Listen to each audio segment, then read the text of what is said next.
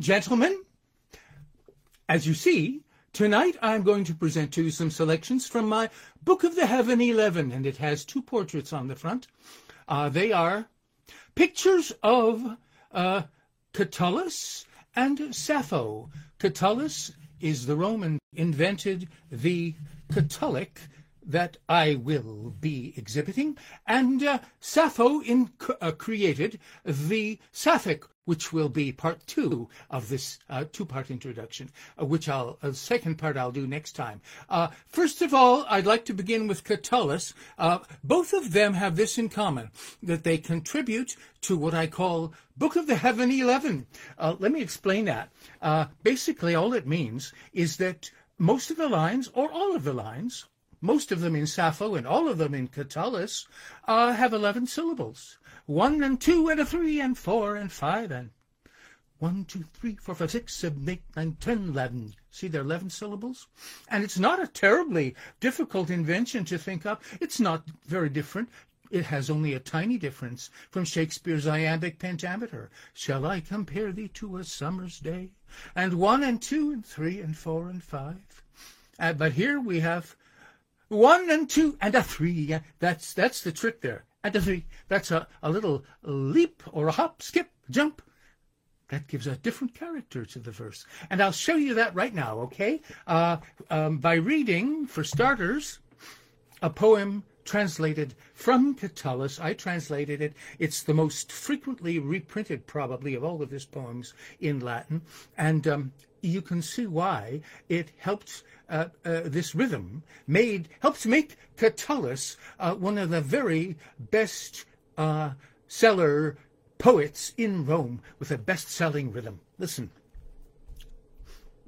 Listen, Lesbia, let us live in loving. Rumor spread by the stern old gossip codgers. Let's appraise at the worth of not one penny.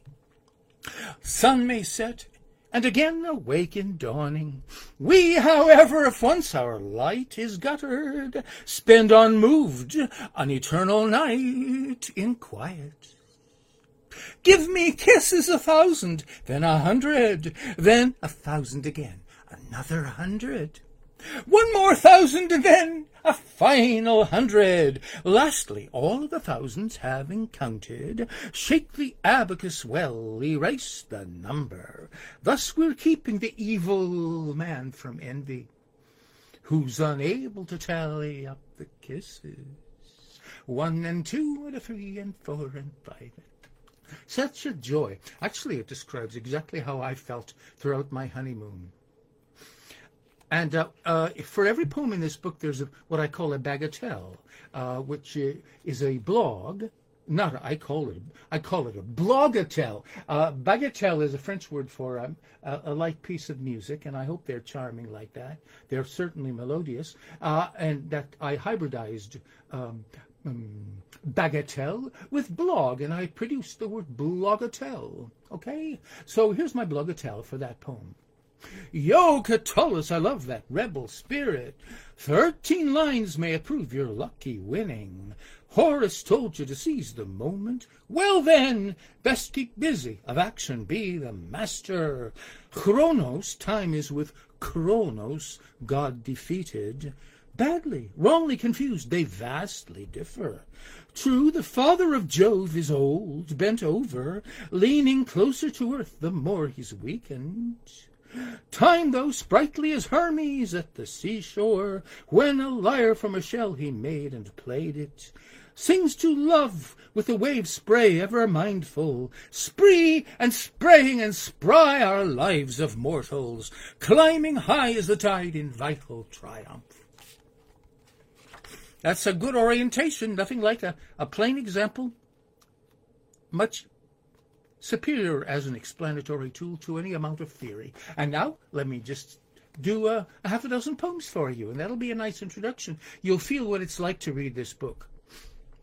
New Year's Eve is today, new rhythm beckons, venture entering waking call, one reckons. Book of Heaven eleven, I am starting, fasten belt for the car is now departing.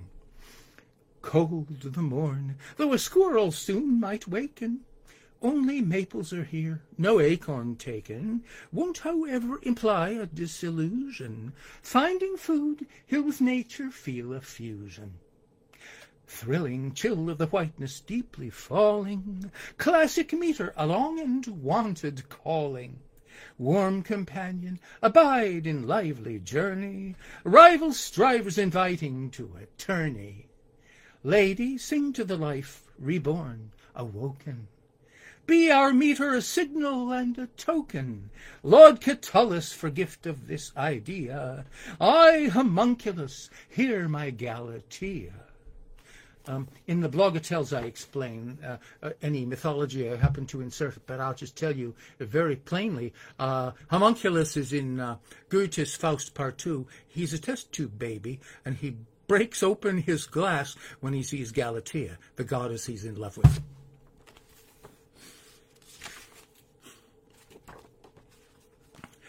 You'll notice that uh, in that uh, piece I rhymed, and I quite often do. In fact, I would say maybe more often than not in this book. And that, although the Romans didn't rhyme, as far as I can tell, they almost never rhymed anything on purpose. And the Greeks didn't do it either. It's a modern invention, and by modern I mean starting with the Middle Ages. Uh, so um, you can write in uh, without rhymes and be quite catullic if you wish. But I often uh, introduce rhymes because I don't believe in avo- avoiding. I believe in encouraging every kind of uh, uh, intercultural communication and hybridity. Some hendecasyllabic name our meter.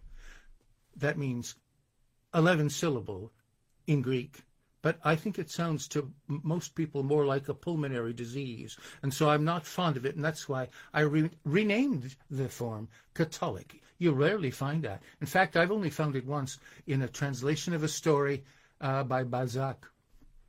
Some hendecasyllabic name our meter, sound too cold for a fairer lyric heater.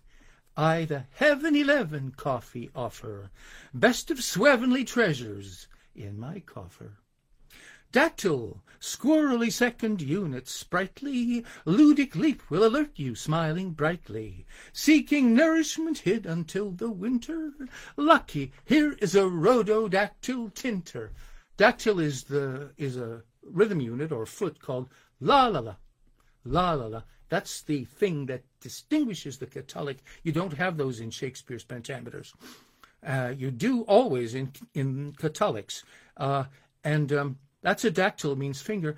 Uh, rhododactyl means rosy fingered, as in Homer's rosy fingered dawn. Here is a rhododactyl tinter, just means see dawn arising. I've an aura that some would call auroral. Tones are written, yet also oral, oral. Sermonettes may I pen with clever moral, yet attired with adornment warmly floral.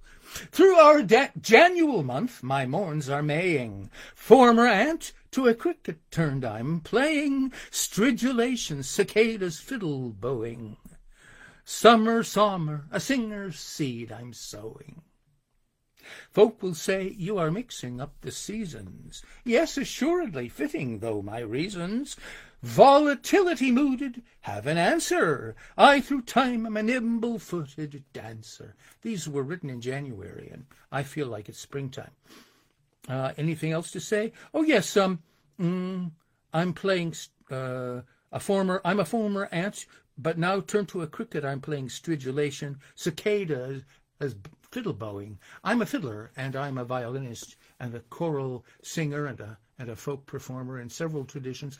I am a musician, and what I consider most important in poetry, and to be the essence of poetry, is music.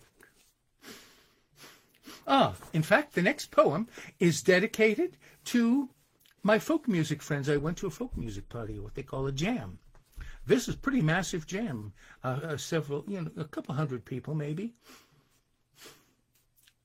Let me write in the olden Roman manner. All the endings of ancient lines were rhymeless. That which later became the norm our parents knew was only in latter time discovered. Let me tell of the party I attended. Thank you, Tim and Johanna Masters. Winter skies might darken, but not for true musicians. First the hymns from the Sacred Harp collection sang we through for an hour or so. There followed songs and tunes on the fiddle, apt piano, mandolin and guitar, their contributions added Oh, and a special treat, nostalgia, deep arose from the items that the sixties quick recalled when we first had shared our favorites. Bold and strange, when intoning Gone to Glory, overpowering came my strong emotions. I sang this uh, when I first uh, came to Binghamton to get have uh, to carry out my tasks in my new job as a a, a professor of, uh, at, at that time only instructor in English. Uh, and uh, I, um, uh, I loved going to, we had this, this back in the uh, early 70s, a monthly Binghamton University folk music club and we'd get together and sing. There was one am- amazing woman who came with her seeing eye dog and she knew ballads that lasted forever. I so much loved them. And so here's Gone to Glory. I'll just give you a bit of it. It suddenly came to me and, and I, I thought I, I somewhat felt like Wordsworth with his daffodils, much, much younger all of a sudden. I've got a mother gone to glory. I've got a mother gone to glory. Look away over yonder on the golden shore. Away up in heaven. Away up in heaven. I've got a mother gone to glory. Look away over yonder on the golden shore. It has several verses, but if I were to sing the whole thing for you, we wouldn't get on to uh, the fourth poem, and uh, I'll only read you maybe this and another one afterwards. I'd like a short introduction. I want to whet your appetite. This is a very interesting uh, poem because it makes a reference, which I'll explain at the start, uh, to a Persian pub poet of the 14th century, contemporary with Chaucer, and with the same rollicking uh, style of life and uh, skeptical mentality as Chaucer had. Uh, this man was named Hafiz, or the Germans pronounce it Hafis, and I, uh, I'm interested in how the Germans say it because Goethe, Germany's greatest poet and the author of Faust, uh, was so excited by the uh, divan or collection of Hafiz uh, that had just come out in German, first appearance in any European language, that he wanted himself to be uh, playing the role of a German pub poet. So he wrote a thing called West-East Divan, West-Östlicher Divan. And I translated the whole thing, and I totally loved the way that uh, uh, Goethe became suddenly a, a, Persian pub poet. Anyway, he, he, calls Hafiz his twin brother, believe it or not, his twin brother. Uh, and uh, he, uh, so I started to read Hafiz. Uh, I've translated Goethe's Divan, and I wound up translating 103 poems by Hafiz. I love this whole tradition of, of Sufi Persian language poetry. Anyway, uh, Hafiz has an interesting uh, poem in which he talks about Noah. There are two aspects you may be aware of in the story, Bible story of Noah. He saved uh, people from the flood and animals too in his ark, his boat. But on, in addition to that, you know, there's a later episode where he uh, is a, vineyard uh, grower and he uh, gets drunk and he's found naked. It's a very strange little story. Uh, and um, that is usually not taught to children, as the story of the ark is, but it is part of Noah's characterization in the Bible. Now, how could there be a relation, and what might that relation be, between Noah's activities as uh, a life giving sailor and Noah's problematic activities as a partying uh, vintner? Hafiz brings them together. He tells you, he has a wonderful sense of humor from my point of view. He tells you, and very happily, having made a great discovery, that Noah had not one ark but two arks. the, the ark that he that saved from the flood, but then there's another ark that saves you from everything, and that is the pocket flask.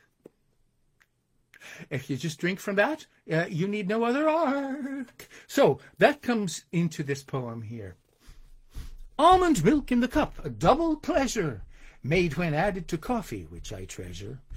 Organs warmed and the brain awaked to action. Sing, O psalm of grateful satisfaction. Hafiz, favourite not quite saintly chanter, spoke of wine in a tone of rascal banter. Floods of trouble a Noah boat requiring, pocket flask be the ark of soul desiring. Holy potion to honour God imbibing, rolling tones in a law in a song of laud inscribing. Lift your drink and a visage if you're seeing, toast to life in a tribute hymn of being.